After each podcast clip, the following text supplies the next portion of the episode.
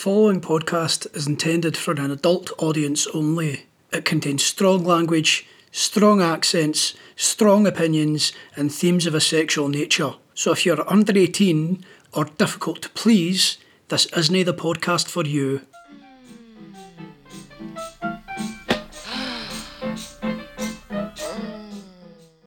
Welcome to another episode of Varying Degrees, a BDSM podcast. I am Space Sideburns, and I am here with my wonderful co-host, Cool Hand Ads, sponsored by Cool Hand Floggers. I didn't know if you were going to say that or not. It was only a gag. Good evening, Burns. How you doing, mate? I'm very well, very well. You're looking well, and you're looking well um, in the, if you don't mind me saying so, in the boat pictures I saw of you recently. Um, at some absolutely stunning work by your uh, your rigger, your top, if you don't mind me saying. Eeyore, aye, she's yeah. she's been doing some great stuff, and it's been great fun. We upgraded our frame recently, uh, so you know, getting used to that and uh, a few different kind of bits and pieces. Any but workshops? Plenty, plenty of workshops. More, more than I can mention. I think we need an episode just to discuss workshops. Do you know what I mean? So much of it out there. You know, so much of it out there. Um, so if any of our listeners are interested, I think just get on Instagram, get following some rope educators. It's they're easy enough to find, you know, and uh, a lot of them are doing stuff online. Well, it's good to hear you've been keeping yourself busy, mate, um, during lockdown. But lockdown's nearly to an end, and I think that's going to be quite relevant for our guest tonight. Burns, as you're aware, I'm a bit of a munch slut.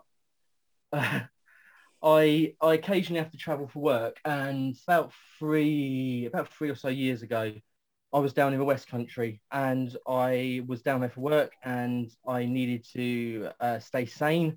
So I messaged the leader of the local under 35s munch.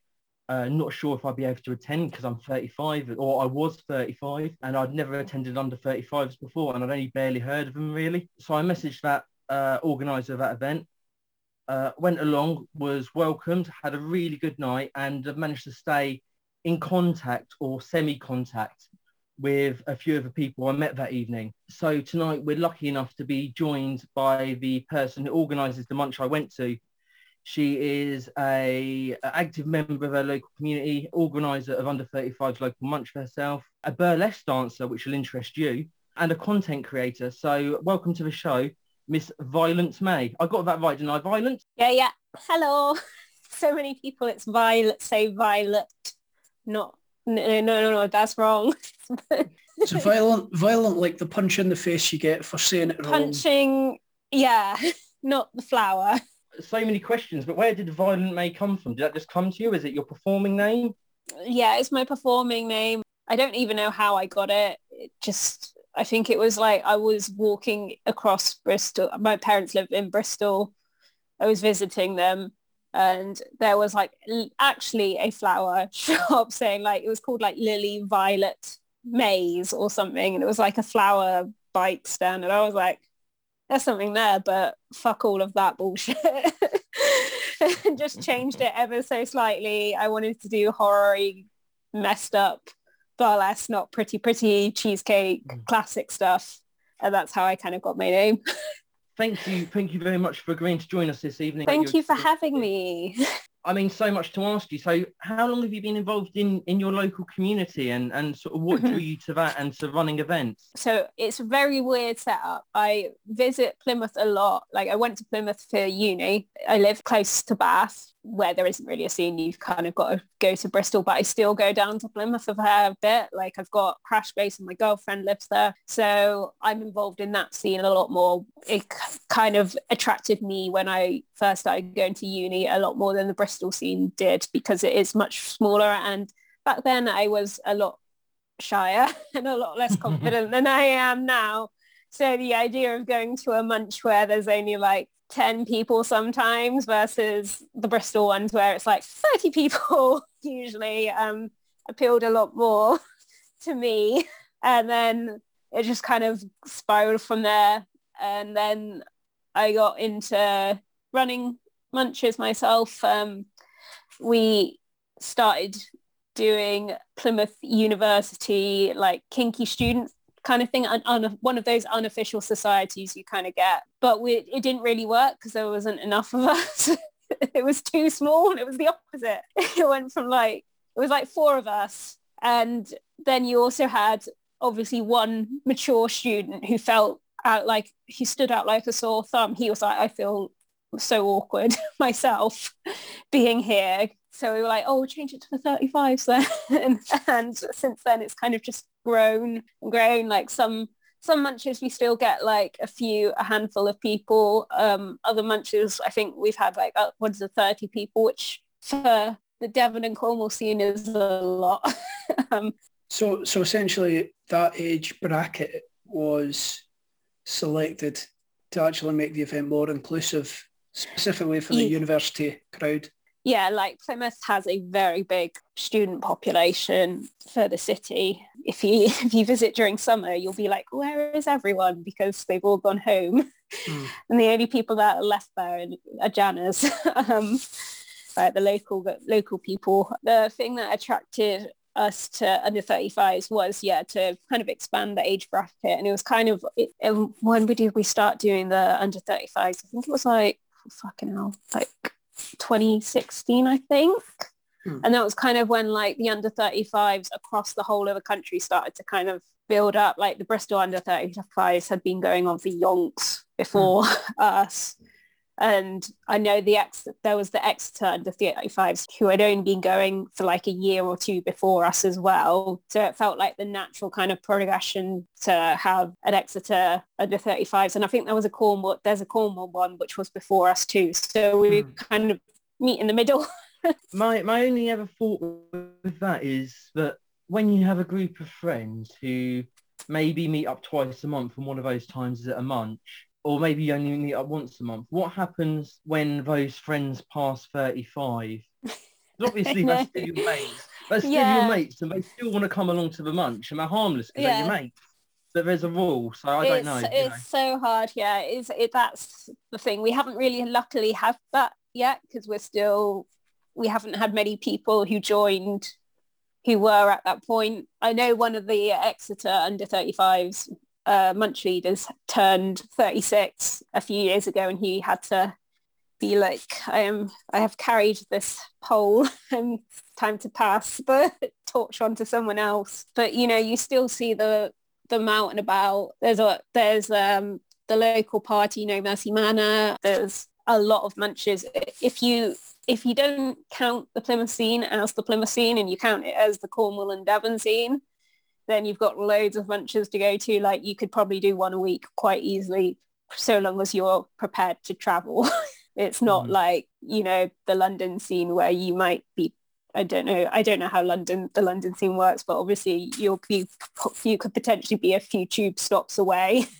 Mm. And that's your one a week versus down in Devon and Cornwall where your one a week will be North Devon, then Plymouth, then going to Liskeard in Cornwall, then going to Exeter, then potentially even travelling up to Somerset, like Taunton Way. So long as you've got the transport, you should be okay. But even still, there's lift sharing and things like that. There's a lot of that that goes on. Like people are very friendly and will help each other out to mm. get to places if needs be. I did notice that when I was down there because, you know, when I was traveling with work pre-COVID, I would look at the local scene and events in the town or city I was in and there was just nothing on in the two weeks I was there apart from, in, in, you know, local that I could get to on foot or a short bus journey away uh, as I didn't have a car with me. I just thought, oh wow, blimey, because you know even you know we're not we're not London, but between us and a neighbouring town, we could realistically go to four events, four socials a month, poly games, a couple of munches. In a way, it encourages you to explore more. I'd imagine it encourages you to not fall into a comfort zone for sure like but equally well if you are a total introvert like my girlfriend like she she's like I could travel I could get a lift or I could just stick to the Plymouth scene that's fine. Or you I've got some friends in the scene who do really do the traveling and really do branch out all over the shop really. Yeah it's kind of you you put up those boundaries, I guess, with what you can and can't do with munches, which is kind of what you get, what you would say to anyone in any part of the country, whether it's a really big scene like London or a really tiny scene. so yeah, it's kind of what you want to do. Basically, that's kind of top tip with munches. Go to mm. one. There's a lot of similarities. Like I was at a munch in Birmingham where there was upwards of 60 or 70 people. Yeah. Really big. mid, the mid, the mid, on a Wednesday as well, the midweek munch or Wednesday, the mid, the midweek munch. Insane. But nevertheless, I walked in, that many people. There was still cake all over the bar. You know, I don't know. Is that a thing where you are? Anyone ever turn up with cake? Not really. We we're always worried about upsetting the venue because of like, oh, why aren't you buying our drinks and foods? Mm. I always say we can have cake munches, but we can have them on the Hoe, which is like a massive green bit by the sea instead like you know swings and roundabouts and that's something another good thing about the Plymouth scene is we've got loads of outdoor spaces so mm. it's it can be a really cheap we can really organize some really cheap munches as well as doing like the general pub ones so I was going to say it's interesting that you mentioned the concept of, of shyness and mm-hmm. I think that's a really important point that you've made is that you go to as little or as much as you are personally mm. comfortable with and thank you for saying that because I think there's quite a few people out there who might have uh, want to go to something but they're like, oh, I'm not too sure. Or certainly with lockdown, you get a lot of people who kind of have this almost guilt of not doing stuff and, and, and feeling like, oh, I'm not reaching out to my pals or I'm not doing this or I'm not doing that. And that's okay sometimes, you know. Mm, for sure you don't have an obligation to go to an event. You don't have an obligation to get in touch with people. You know, I mean, all right, swings and roundabouts, you know what I mean? But, uh, you, you know, especially if you were a little, to be honest, if you were a little and there were swings and roundabouts, you'd be right in your heights of glory. A, play, a playground munch, this is great. But um, I think that is, that is really really important. I think that's really good to hear. Yeah, and particularly mention the difference, you know. Yeah, particularly with like COVID, it's hard to engage with the community when the community has taken a back seat. It's kind of had to with mm. everyone. Like you, people have been worried about money. That sorry, they're not going to be in the right frame of mind to be thinking. Yes, let's go to a munch. Let's talk about some filth. I'm down for that. Uh, it could be there's obviously childcare. There's you know people have lives, and it's also okay to disengage from the scene for whatever reason, hmm. whether it be personal, financial. Um, whatever it's okay to disengage um, from the scene i'd like to ask what challenges have you faced in running such an event so we obviously had some older people from the scene criticizing the under 35s because they thought we were running it because we were like it's a safer I, I just actually did air quotes and I was like uh, that's not going to work on a podcast is it?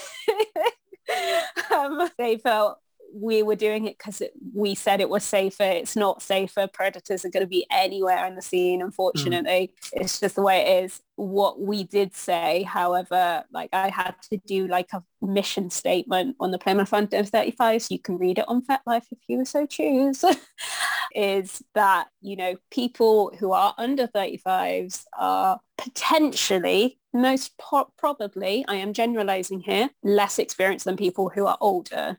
Mm. That's not always the case, but usually. And then also you're going to have more things in common usually with people around that age. I've seen munches where like you've had a 60 year old person talking to an 18 year old and it was like, hi, how are you? I'm fine. How are you? Great. How's the weather? Like there was no particular, you know, there, there was conversation going, but it wasn't anything to do with their interests or their hobbies whilst, you know, we, at the under 35s. There was someone, I guarantee it, any under 35 munch, you will find someone talking about gaming somewhere. Um, that's kind of the big criticism we've had. The other thing is, I guess we've had some criticism with me being um, a snowflake. um, I try to be inclusive. I'm a feminist. I believe in Black Lives Matter. Um, I really want to try and get, we really do try and promote LGBTQ rights and things like that. Um, and I basically told someone who was deliberately trying to trigger people to shut the fuck up.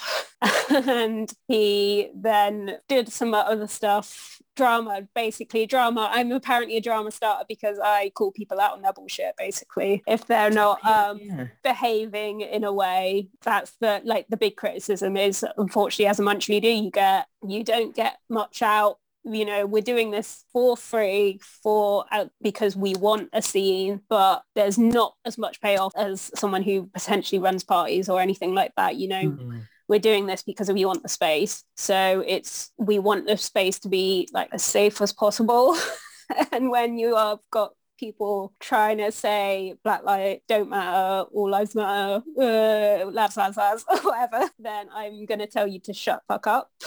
Um, That's the thing, isn't it? I mean, it's, it's one thing having a difference of opinion, but it's quite another to as this person that you've described of just being ab- absolutely rude, you know, yeah. dis- disrespectful. There's a difference. I mean, there's been munchies that I've been at and I've spoken to people who have quite markedly different political views to myself and I've had a perfectly civil discussion with them. Yeah. And I've, I've found myself chatting about different things entirely and having a great laugh and really enjoying their company and they enjoying mine, you know. Yeah.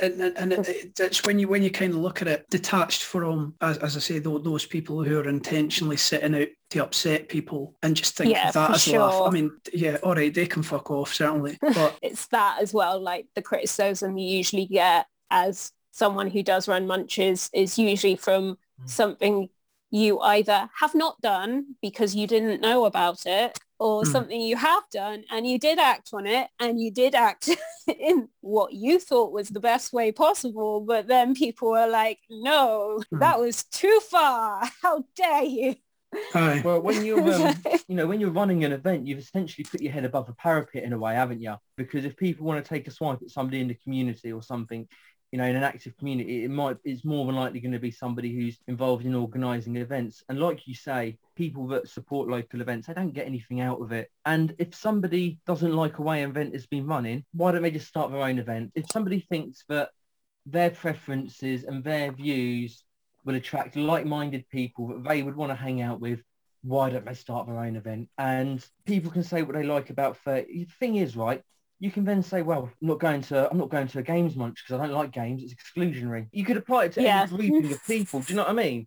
I know it's not the same thing, but if you don't like the people that are attending an event or their views or the things that they get up to, whether it's the theme of the event or their political views, well, start your own event. Have some like-minded people join you and do your own thing. We, we do tell people multiple times, like if you if you don't like it, there is the door or you can actually organize your own thing. Like um, my girlfriend has started running that's the group plymouth pop-up munches on FetLife the aim of them is to for anyone to be like hey let's do this. Let's go to the zoo for a day or let's go and have a picnic at the park or let's go and watch a film something which is off the cuff. Anyone can fucking organise it. That's the point of them. And since we've given, we've tried to do that, no one's done anything. It's like, we've, guys, you've missed the point of this. yeah, it, it, it, it is kind of difficult though. And I think sometimes people want to get that idea just to start off and sometimes they just need that bit of encouragement to kind yeah. of get started. And that's the thing, I think it, it's very easy to see a lot of these events as exclusionary when they're, they're not anywhere near as much as people might suggest. You know, you are bringing together people with a shared interest. Now, they might have many other interests which don't overlap, but it's like you're there for a common purpose, for God's sake. Do you know what I mean? What would you rather mm. do? Go to an event, right? Purposefully pick out the one person that's there that doesn't match you on, say, political views, uh, favourite films, favourite colour. You know, you turn up in a blue t-shirt. Right, right, I'm going to find the guy with a green t-shirt and start start arguing with him, you know. Or, yeah, you know, I'll go I'll just try and have a nice time. Do you know what I mean? Put aside some of that stuff. And unfortunately, some people mm. can't or won't, you know. But as I say, one of the things mm-hmm. that I've I've certainly enjoyed at Munches is that kind of big range. And I suppose maybe that I'm I'm kind of spoiled because when I first started going, there was quite a big range of people, mm. ages and all the rest of it. Mm. And this this isn't to knock an under 35s munch, right? Not at all. I think what you're doing is great. And as as explained, you know, you've you've made it more inclusionary within the particular group that you were in. Brilliant stuff. Where we were, it just not by design, it was just sort of panned out that way. There was this big range. So while obviously you get people meeting up with their friends, be like, right, I'm going to talk to my pals that I know because we do that. It's just like, right, right, I feel safe in this. You occasionally had crossover where the people who were less experienced were able to talk to the people who were more experienced and they're like, right, I'm interested in learning about this or this is a thing that I'm interested in. So I've seen, just, just to use the same example of earlier, you know, I've seen younger people talking to people who are quite considerably older and getting tips of places to go, be it an event, be it uh, talking about a workshop they might want to go to, you know. And that's really very useful and I think what you've done there with the under 35s munch, expanding it from the kind of the, the uni age, which tended to be, you know, 18, 19 and all that, but then allowing in some of the more mature students as well, as you've done and expanded it, it gives that access to that experience and knowledge, you know, and mm. as, as you said, it allows that kind of progression. And then if they want to progress further or do anything else after that, great but it gives them the start, which I think is yeah. fantastic. Yeah, for sure. Like, yeah, it, it's definitely like the, old, the older, I was about to do air quotes again, great. um, the older, like under 35s, or the ones of the upper age bracket, shall we say, mm. yeah, they, we do give advice. Um, through even before like COVID, we had a Kik chat and then we moved because we thought Kik would get shut down. So now we're on Discord and that was before COVID. So we we have a few channels where people can obviously ask for advice as well mm. um, and as well as munches and I, I think people somehow feel less awkward to be like can you talk to me about mm. what's the best lube like it's sometimes quite hard to wangle that uh, uh in a mm. Conversation whilst online on a mm. on like a thread on Discord labeled kink advice, it's a lot easier just to type, can you tell me about fisting? Like mm. it's a lot easier than trying to wangle it into a conversation in a pub. Absolutely. A question I had, you mentioned Discord earlier. When I'd set up a Discord server for our local community, part of the reason for it was for, particularly for newer people to stay in contact or get in contact with people they maybe met at a munch where things like a WhatsApp group chat might be unsuitable because the newer people might not have somebody's phone number which obviously you'd need to get an invite to the WhatsApp group and all the rest of it. And whether that's someone's not comfortable in giving it away or it's just not come up in conversation or they forgot or any of that. So Discord kind of seemed the natural progression even pre COVID, and then obviously like online munches and all the rest of it. You, you mentioned particularly the Discord. How have you found that that's, I would say benefited, but even just changed the way you do things? So with our Discord, it was very similar. Like we just wanted a place to, while chatting between munches, we could ask for advice or just ask about each other's day, you know, just get to know each other without it mm. being potentially once a month mm. at a time see each other for like two, three hours. Bye. See you in another month's time. Hmm. Um, so that's why we set up our Discord as well, very similar to you guys. Um, with how it's changed the scene and benefited us, um, it's definitely changed it. Like we've had a few people who've come into the Discord, stayed for a few months, and they were actually really chatty with us. Um, but they just dropped off suddenly and were like, actually, I can't do this anymore I'm out. And it's like, well, you clearly weren't getting any human human interactions it's very hard to like make more meaningful reactions like meaningful relationships in some ways in the scene over your screen. What's essentially a chat room basically and not putting faces to names. Not everyone has obviously face photos online which hmm. is fair enough. To be just chatting with names potentially is weird. So we've had, seen some people who've just completely who have done the thing been like not for me i'm out and that's that. But we've also seen other people who who have really benefited from like particularly our Shire members. They they've loved it. They've really enjoyed hmm. it, and we've been able to plan how we do things a lot more. I now do like on Discord, like react to the munch you want, which is virtual. do a smiley face if you want this one, do a sad face if you want this one, and then do like a react to which day would suit you. So it's we've been able to organize ourselves a bit better and that's just the virtual munches. But when mm. things do touch word open back up, we'll be able to like follow the same kind of thing of like, which munch would you like to do? React. Which day would suit you best? React. And that would work really well. Um, so yeah, it's kind of benefited us certainly in terms of an organizational point of view with us being munch hmm. leaders. Um, but yeah leaders is a funny old word isn't it? It's so fucking funny i hate it. What you're leading do you know what i mean? But it's the common it's the common term. You we didn't munch coin it dictators not... you will go to the pub.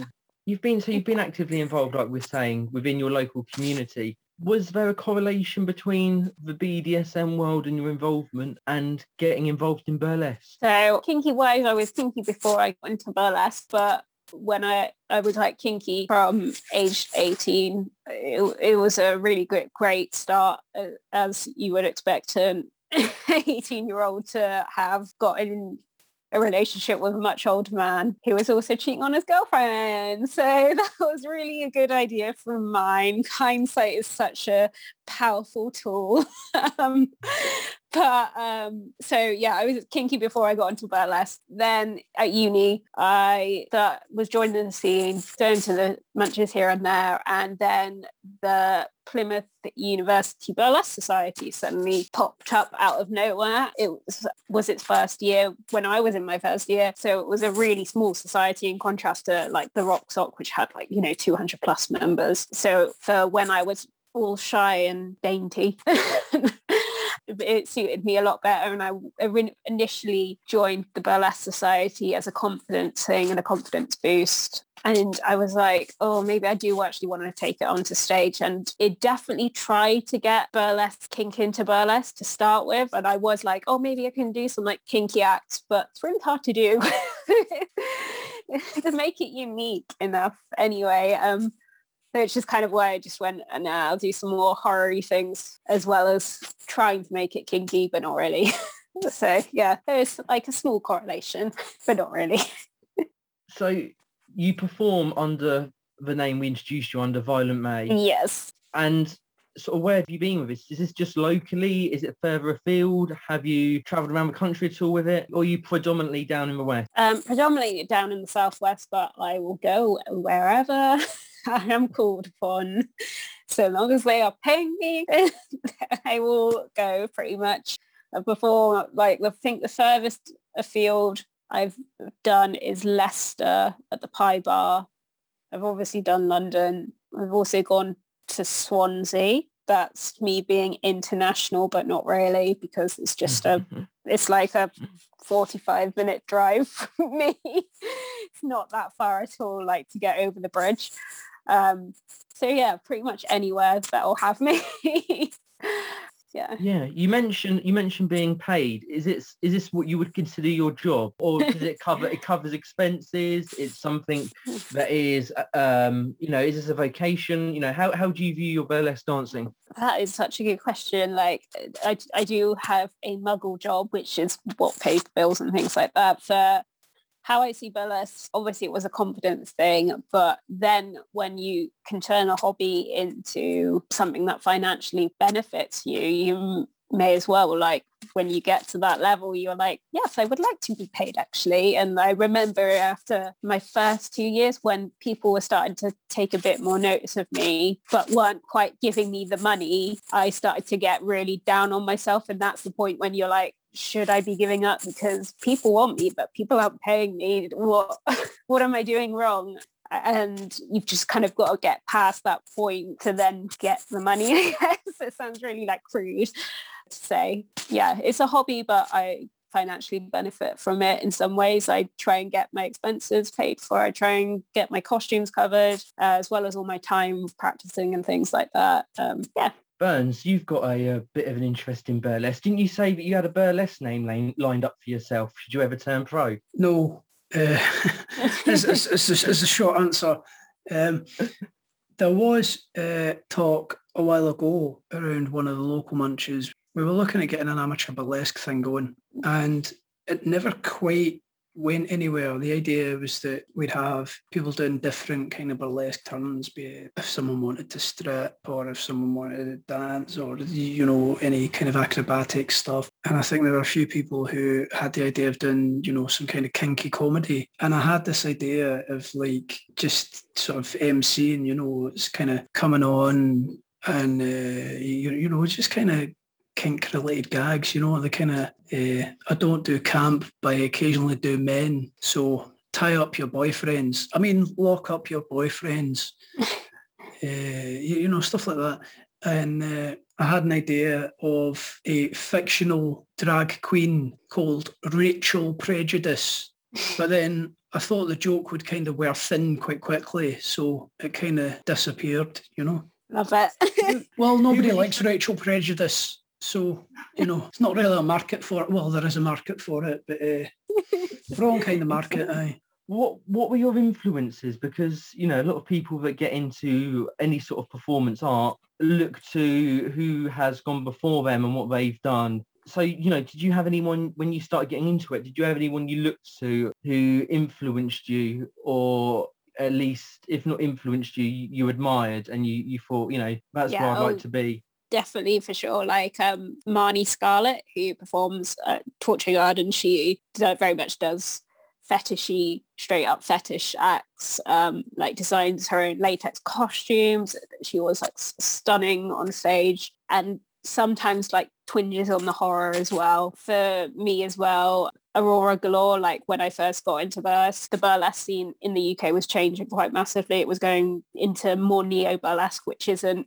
all the like feathers and rhinestones. It's not so much about that. It's about making characters and you don't have to perform to 1950s bump and grind kind of that kind of style. Less Dita Von Teese, more Pussycat Dolls, mm. It's like sort of slut dropping or whatever. So Aurora Galore definitely inspired me um, because she was kind of the front runner to push neo burlesque into the UK scene. Who else? Marie De- Devereaux, whose name I can never say properly. She's stunning and does like loads of horror based acts again, performs at Torture Garden and does like coffin shaped act and pours blood over herself. It's amazing. but she also does like the classic kind of more classic 1950s kind of style stuff as well. Recently, another person who we were lucky enough to get on my own show, um, Cleo Panther, she is a fucking badass. But look her up on Instagram. Please do. She's amazing. Um, and she is really inspired. She's not been in the scene for very long, but she's incredible and has managed to get into like the top 30 of burlesque dancers of the world. Like there's a voting thing that happens every year. And of course, last but not least, like the person who inspires me most probably is um, my burlesque mama.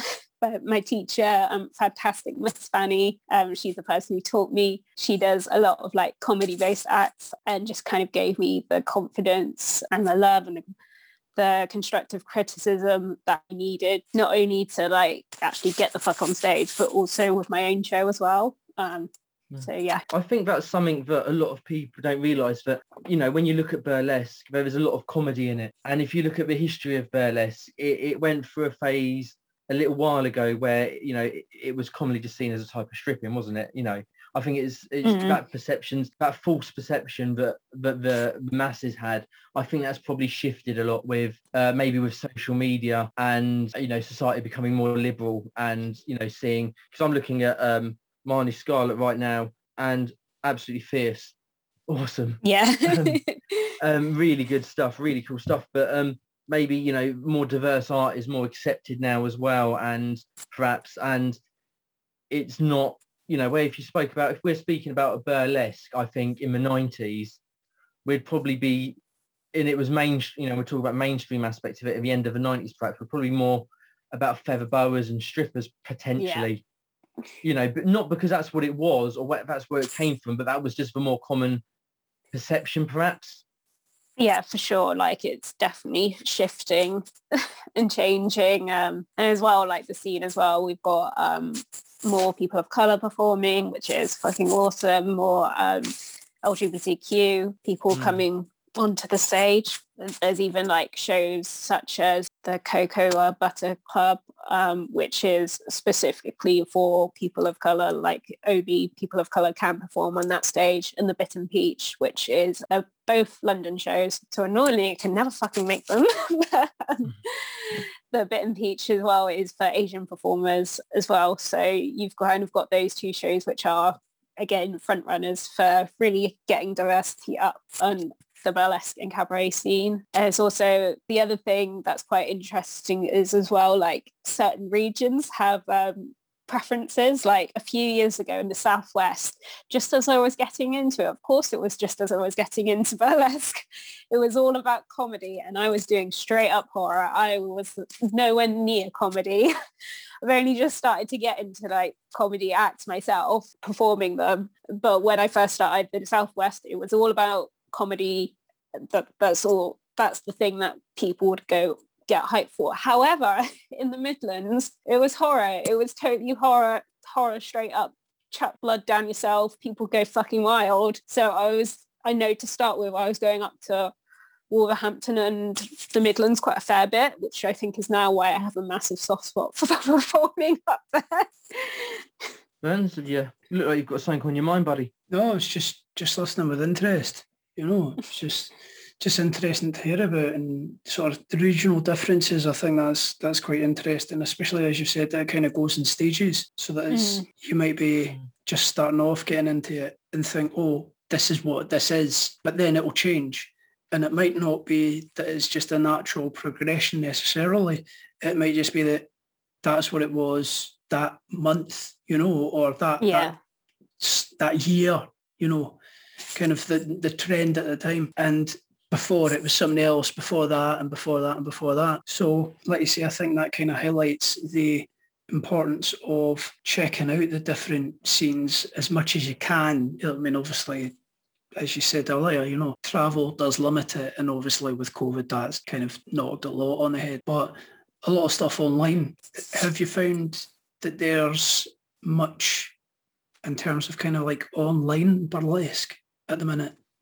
right now I feel a bit negative saying there's it feels like there's almost too much.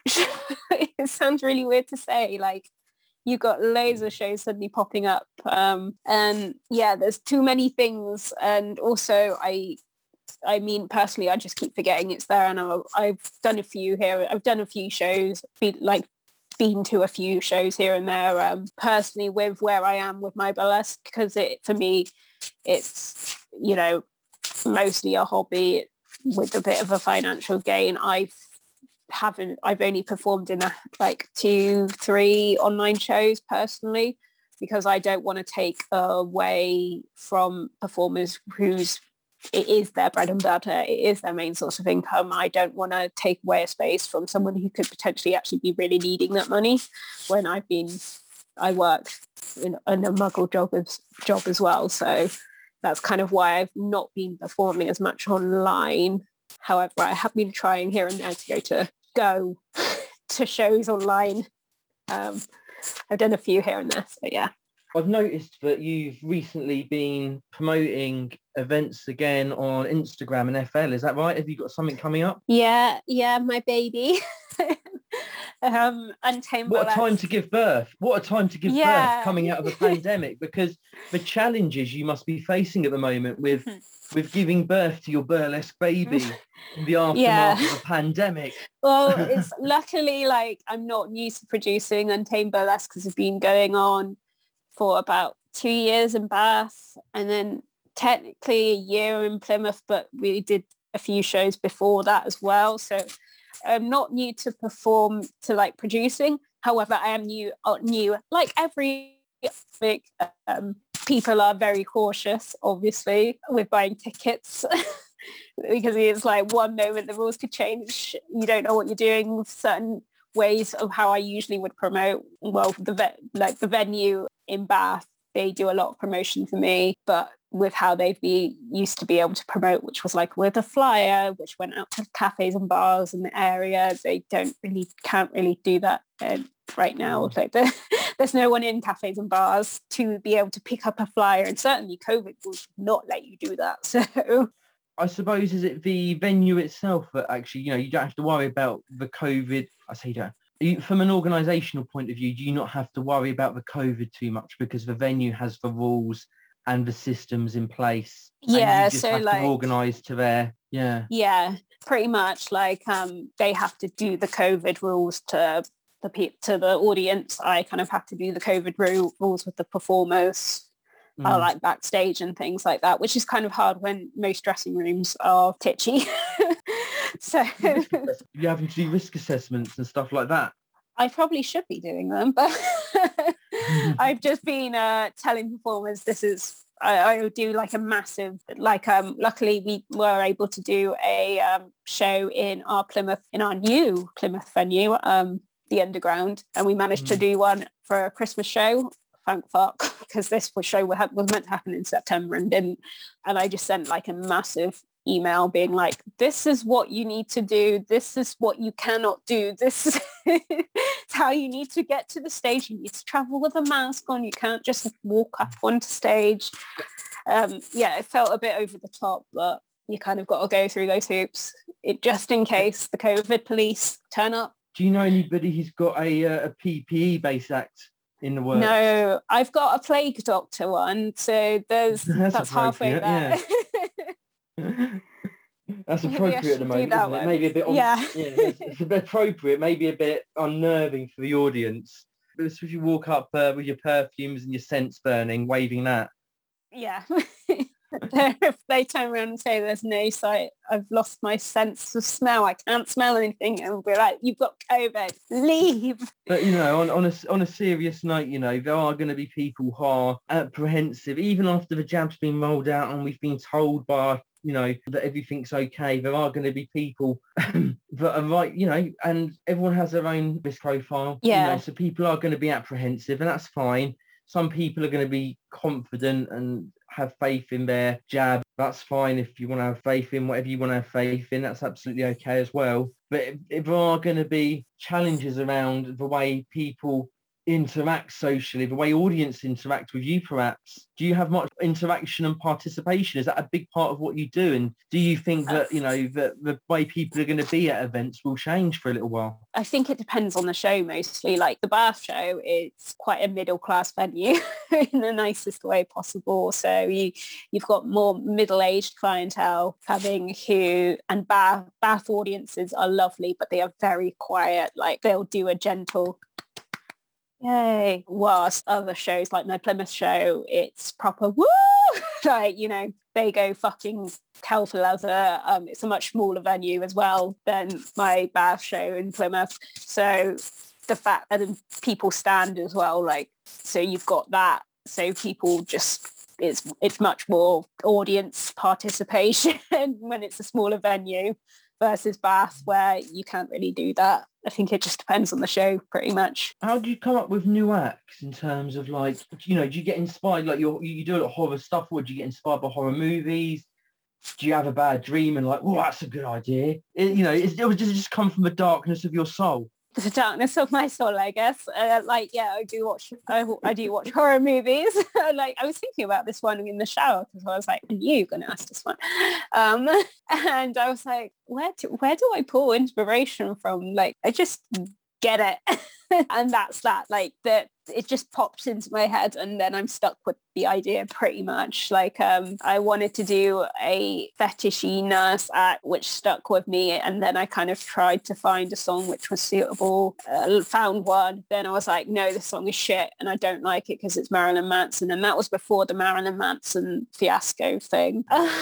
It was uh just because I was like he's he's really overplayed in burlesque right now. I like I changed the song. Um, so that was fun. So yeah, it's it's just me having an idea and then getting stuck in that idea pretty much and rolling with it until I find a song that I think, oh yeah, that'll work.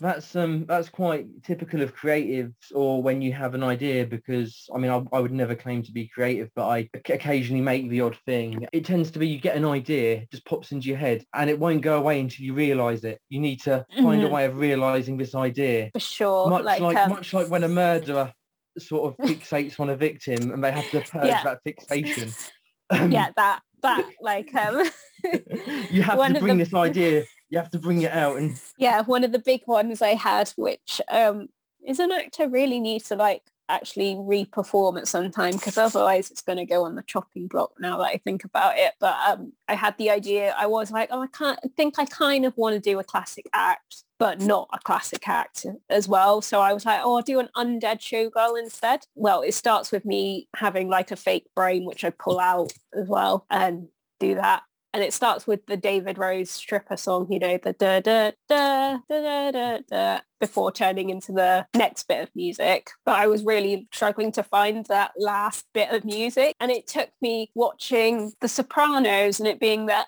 a song at the end being like, that's the song, the song.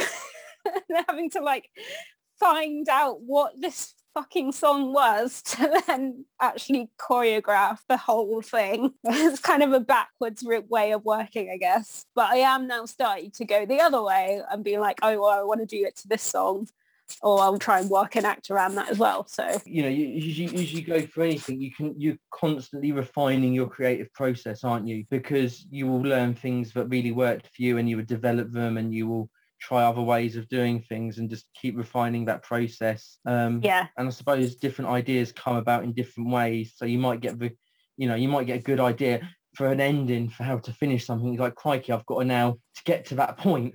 I've got to now get to that big finish, or I've now got to make X fit with Y and Z, you know. Burns has done stand-up before, you know, quite a bit in the past. I mean, obviously COVID's taken a bit of a knock on that and, and you've written, I mean, have you ever found when approaching stand-up that you get an idea and then you've got to somehow try and make it happen? Um, I think one of the things that I've found is that sometimes inspiration will strike at odd points. For instance, there was a particular joke that I'd done at a number of shows and I couldn't get it to land. And then someone had said something to me about rejigging the order in which I told the same jokes. So I did that at this one particular show. And while I was on stage telling the joke, it kind of popped up, you know, this is it. This is the, the, the, way of telling it. So I'd gone from a, I can't do this joke to, oh, there it is. I, I, why did I not see that before, you know?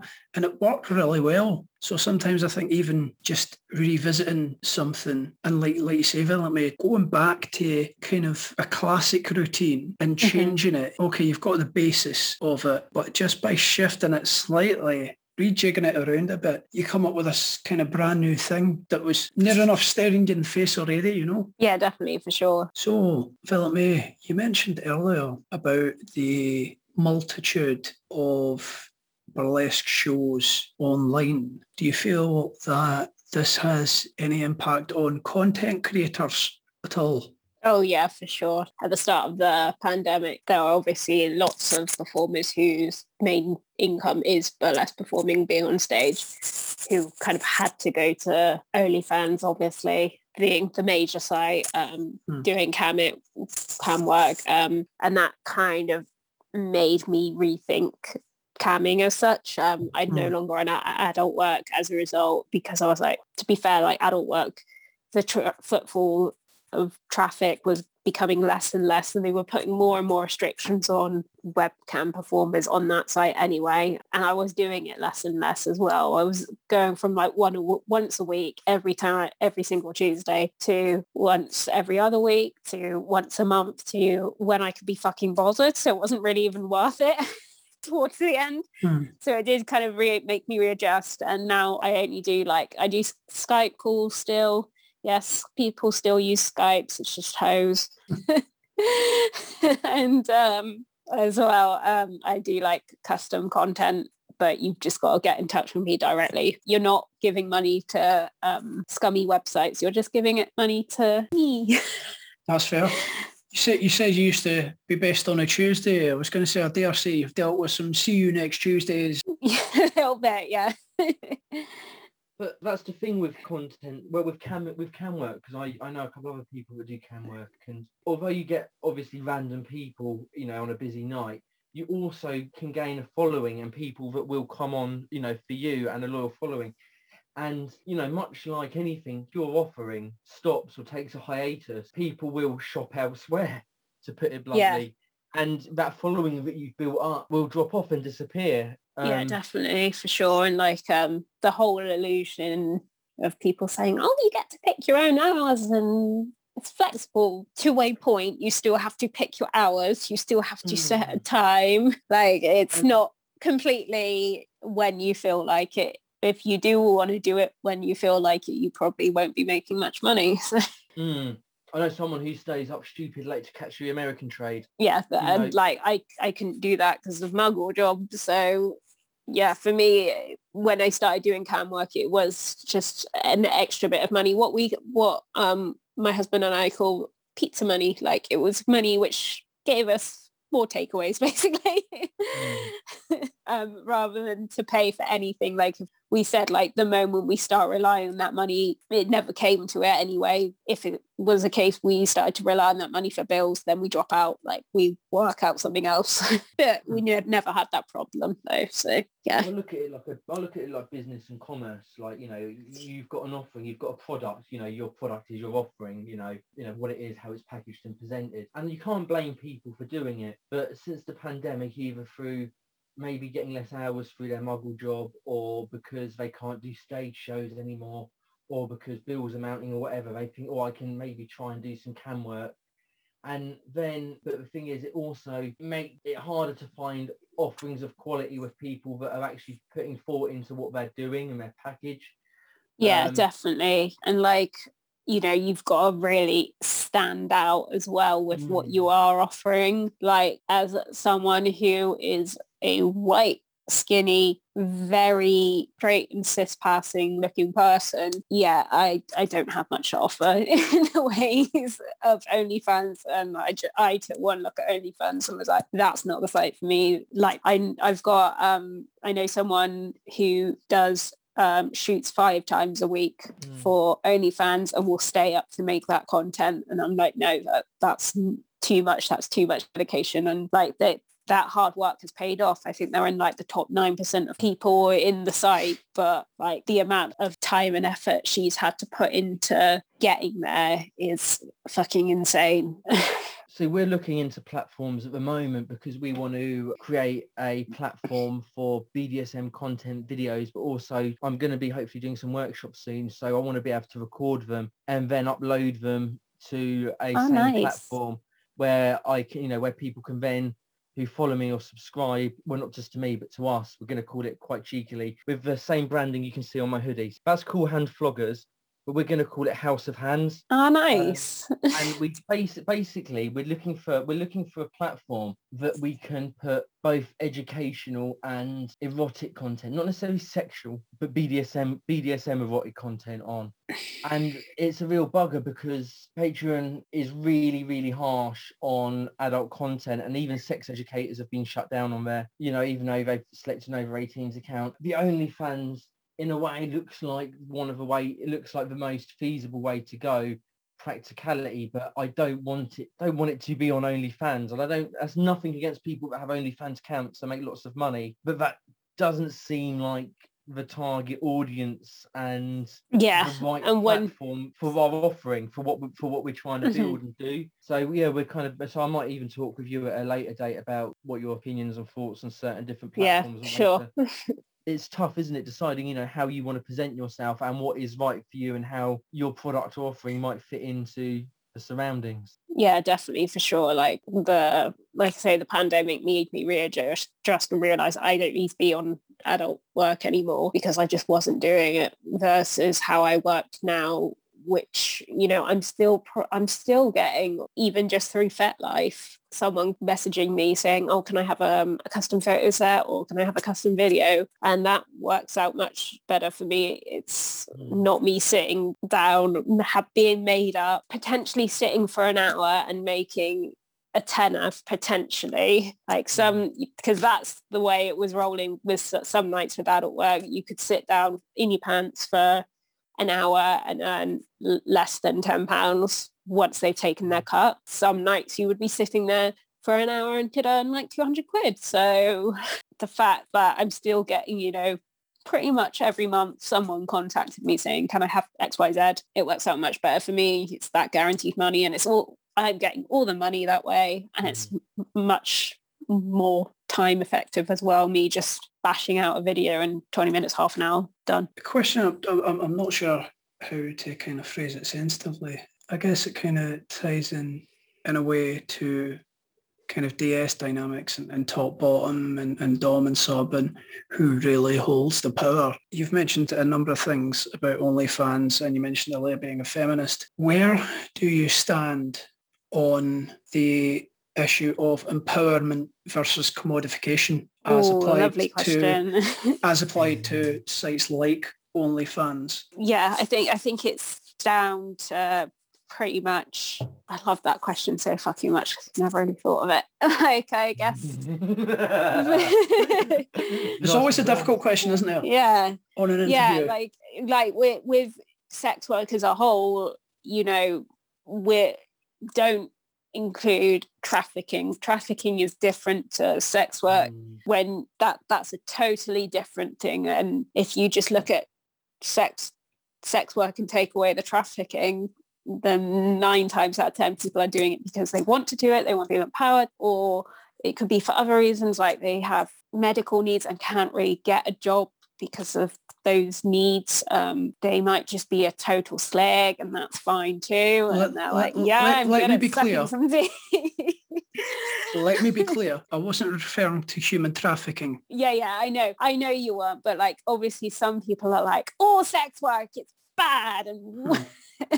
but it's not it's you got to take away that um when it comes to digital stuff and the commodification like i don't know man Because that's that's the difficult thing, isn't it? You know, a lot of people Yeah. say, okay, this is empowering and I, I'm using my body and I'm I'm basically earning from it. yeah But also the other end of it is you've got someone demanding, like, I want this from you. And yeah as I long think- as I am paying the right price, I can get whatever I want. Yeah, I mean, I think it's a case of you've got to set those boundaries like you would in a DNS relationship. Hmm. You know, you've got to say, I don't do XYZ. Um, Hmm. When I first started, I was like 23 and I admittedly did look a bit younger and was kind of trying to pose myself more as a sub. And I was getting some very fucking sleazy requests. And I thought, I'm shutting this fucking down now and immediately changed my look. I was wearing, I went from wearing more, you know, short skirts, kind of, you know, e-girl style stuff to wearing fishnets, loads of black studs, black lipstick, made myself look like a dom. And that from then on in, it was kind of how I put myself out online Mm. a lot more. I did, I still say I switch and I do online, but I definitely fit onto the D dominant Mm. side, the dom side a lot more because you get much easier um, and that's sleazy requests that way of a guy saying, can can I have joy jerk, jerk off instructions versus a guy saying, yeah, no. Oh. I find that so interesting though because you you know you're like you know you used to dress sort of more subby and then like I, you know, made myself look more like a dom. But then that's based on preconceptions that have obviously been set by men about what looks weak and what looks strong. Yeah, And definitely. It's going into all that, isn't it? Because it's like, you know, for me, it's like, well, actually, I don't, you know, and maybe it's 'cause- uh, certainly not, it is certainly not because I'm an enlightened individual. But I don't, I, I don't equate a certain look to a sort of a dominant look or a certain look to a, Mm. sub- a submissive look. But but a lot of people do, and you can, and I can, I can make that on offhand remark still, but looks more dominant or looks more submissive. But it's just that we've conditioned, I don't know, you know, the, the masses have conditioned ourselves through the generations to go, yeah, that looks submissive and that looks more powerful. Do you know what I mean? It's it's yeah, it's definitely for You know, sure. somebody see, you know, somebody sees you, the same person, the same person on the screen in, in, in two different outfits and they go, that person is dominant, that person is submissive. Even on stage, like um, I'm currently doing burlesque teaching as well to get my name out there a little bit more. Um, and I've been discussing it with a few of my students how if you play with your hair, if you suddenly cover your mouth with your hair, that's a very shy look versus if you pull, ruffle your hair at the back of your head with your like hands on the back, that suddenly looks really confident and assertive. Like just that subtle change of how you play with your hair. It's that time, Burns. So, uh, Miss May, uh, Violet May, you have got an absolute treat. You are joining us for another episode of the Encyclopedia of Unusual Sexual Practices. It's not right, it's not okay, but it is entertainment.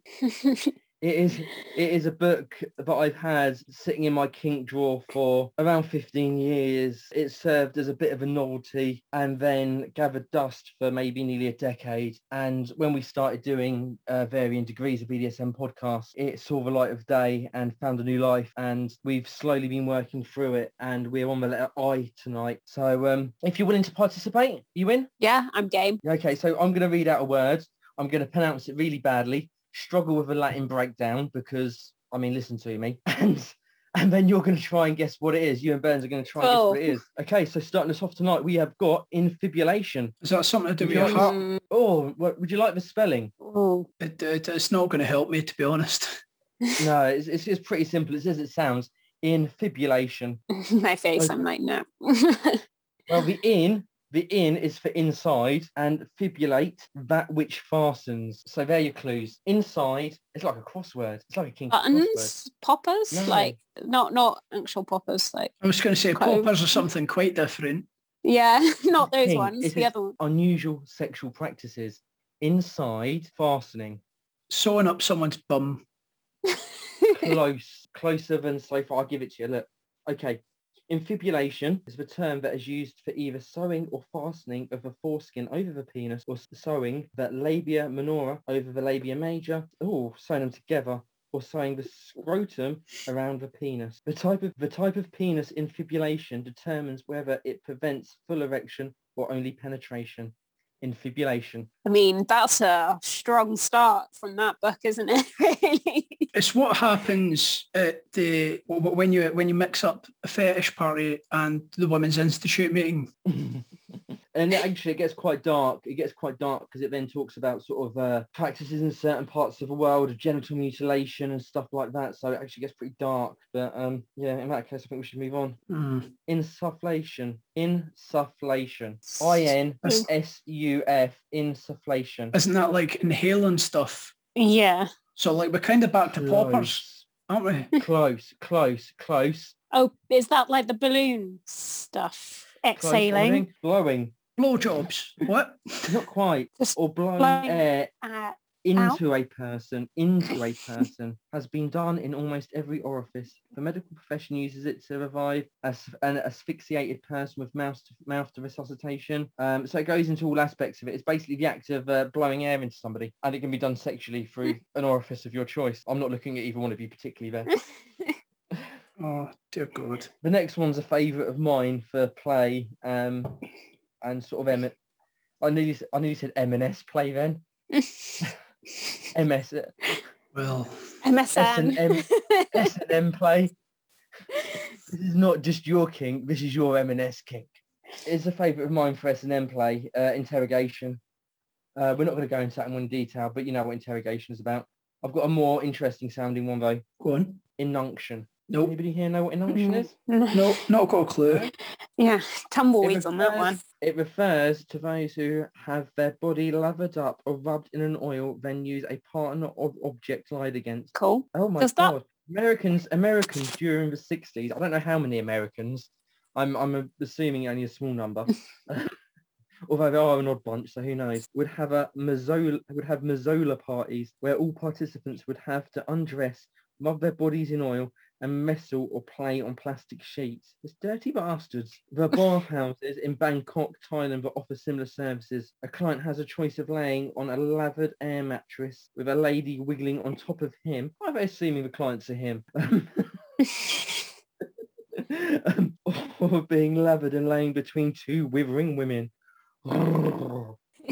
the lather alleviates friction and produces a sensation that is drastically different from normal skin-to-skin contact. Wow, that's lovely. And that's I. Well, that's certainly an All education. learn something today. Did. You absolutely did. So which one of those will you be trying out, guys? Burns? None of them. Fair play. Fair play. I don't Um, know. Maybe. I'm getting less and less aroused by the encyclopedia of unusual sexual practices as we go on. Maybe I'm becoming desensitized, Maybe. but apparently that is a problem. But you would have thought it happened a long time ago for me, to be fair. It's all right. I'll bring you round. So, Will you now? Will you bring me up? so our recurring, our final recurring section is called Jockanotti, and it's basically a rip-off of Jackanory. For those that haven't been following the podcast and haven't got the joke seconds after it was first told. Anyway, so this is an excerpt from the Bad Sex and Fiction Awards and they take literary fiction and every year since 1993 they have taken some bad sex scenes from fiction. So this is from Philip Kerr's Gridiron, the 1995 winner. Quickly, he threw off his own clothes and rolled on top of her detaching mind from over-eager gnomon and its exquisitely appointed shadowy task, he began to make love to her. When they had finished, they lay under the sheet and watched TV. After a while, Mitch glanced at the gold Rolex Submariner watch on his wrist. I ought to be going, he said. Well, there you go. Tinder hookup in a nutshell, isn't it, really? Uh, I actually I looked through this earlier and I had to look up what gnomon was. And it's basically the bit on a sundial that casts a shadow. So this guy has essentially got a cock that can tell the time, which is, is quite a thing. So there you go. Mm-hmm. Philip Kerr, Amazing. the 1995 winner of the Bad Sex and Fiction Awards. Now, I know that erotic is your thing, Burns, but I've got something here that I spotted under the letter I from the Encyclopedia of Unusual Sexual Practices, and it was a wee poem. And I decided not to do that entry for the letter I, but I think it seems as we're, we're on the same sort of vibe and wavelength. I might read you guys a couple of lines from it, and you can see what unusual sexual practice, beginning with I, this person was writing about. Cool. Sleeping Beauty, laid out under the gauzy veil of sleep. I feel the hall of light strike me in the chest, and I curl around it, roll away into my dreams away. Any guess what that's about yet? What what unusual sexual practice beginning with I? No? And darting hungry eyes, hoping that this time the burning incandescence will fade to the cool, empty blackness. But when the light dies, it leaves a stirring in the dark that cleaves me into my dreams, breathes them into a rising, spinning life. Any guesses what unusual sexual practice beginning with I this person was writing about? I was about to say eyelids, but no, that doesn't. That that shows how tired I am. No, That sorry. Sorry, it. The eyes unchanged, and I wish for a needle, immune to kisses, to drain me for the last time of oh, curse, oh, wakefulness. Injections. no, it was incest. And on that note, this has been Varying Degrees, a BDSM podcast. Thank you for joining us for another episode this evening. We have been a Cool Hand Ad, Sway, Side Burns, and Violet May. Violet, thank you for uh, joining us. Yeah, thank you for having me. Can I plug?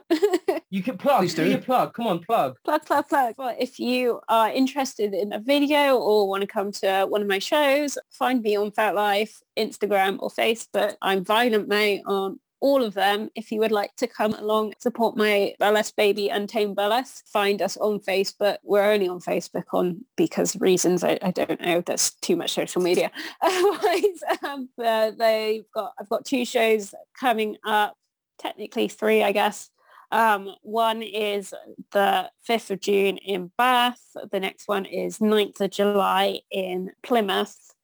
And then the one after that is in December, on December 12th, I think. It's in December in Bath. anyway, um, come along watch some awesome burlesque. Amazing, thank you. And and Burns, um, any final thoughts from you, buddy? Not really. I think uh, everything that's needed to be said has been said. Uh, thank you for coming on, filling me. It's yeah, been thank great. you for having me. Very Yeah. welcome. Hopefully you come back, come back another Yeah. time. You know, find out how things are going, sort of post-pandemic, and what's going on in the future. Mm. It'd be great to have you. But in the meantime, uh, thank you to our listeners. Uh, join us again in about another month or so if we can keep this up.